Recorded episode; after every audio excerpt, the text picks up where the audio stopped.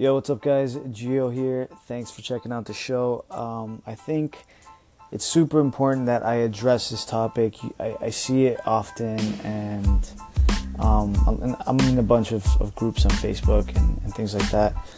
But um, but yeah, so is clickbait really necessary? And should you be using it to sell stuff? That is the question. And my personal answer is that you should know how far you should push any type of clickbait, right? Because in a sense, everyone is trying to clickbait, regardless of who it is. Doesn't matter if it's you know Gary Vee's team. Like everyone is trying to to get you to click their link or their video before anyone else, according to what their text says, right? So that's just that's just kind of dispelling the first thing that like oh there's people that don't clickbait and yeah of course. Is there people that that write that's basically what you're saying that write unattractive text that doesn't get clicked on? Yeah there are people like that. For the most part everyone's trying to um, figure out exactly what to put that will get you to click. The trick is the really the people that are really good at it know how to do it without being cheesy, right? Or super exaggerated National Enquirer status where you're just flat out lying, you know. And that's I'm definitely against that, and I don't I don't I don't condone that. Not because like I get it if it works, right? You're one of those guys like if you're black hat, like okay, yeah, it it works, so I'm just gonna use it, fine.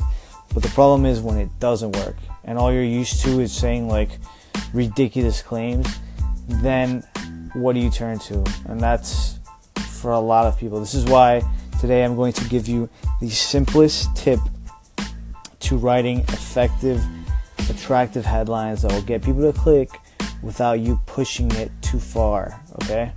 And that simply is with the how to formula, if you want to call it. I'll just call it the, the how to method, right? So the how to method just goes like this. All right? It goes how to X without Y, right? That's the framework. And I have a bottle of ZMA's uh, vitamins in front of me. All right, and let's say I was trying to sell these and I have no idea what to write. So I do a little bit of research. This is what you would do. You do you do a little bit of research. I find out that um, uh, ZMAs really help promote better sleep and they also promote uh, an increase in testosterone, right? That's what they what they do. So what I would what the way I would try to frame it now is let's say they're really interested in getting better sleep, right?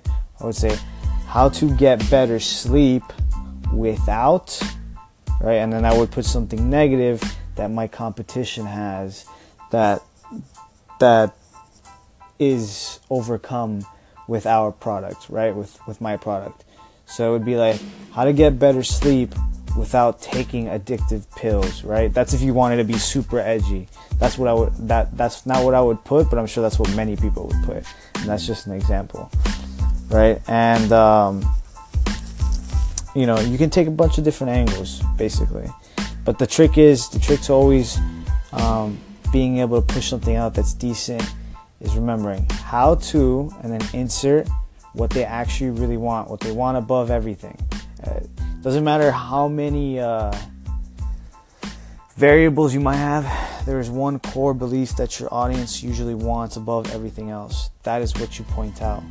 How to X without insert the negative that your competition has that makes you far superior and it doesn't have to just be your competition. It could also just be a mental roadblock that they have that you're gonna basically show them is false in any sense. So yeah, guys, that's my trick. This is literally how I come up with stuff at first, and then from there I start to mold things. I might, I won't always use the how-to, but I'll definitely use it a lot of times if I'm stuck and I'm just trying to find out how to start writing um, a powerful headline to get people to click into. Okay. Hope this helps. Uh, hope this helps, guys. Let me know if the music is too much, if I shouldn't add it, if I should keep some background music. Just testing things. Let me know.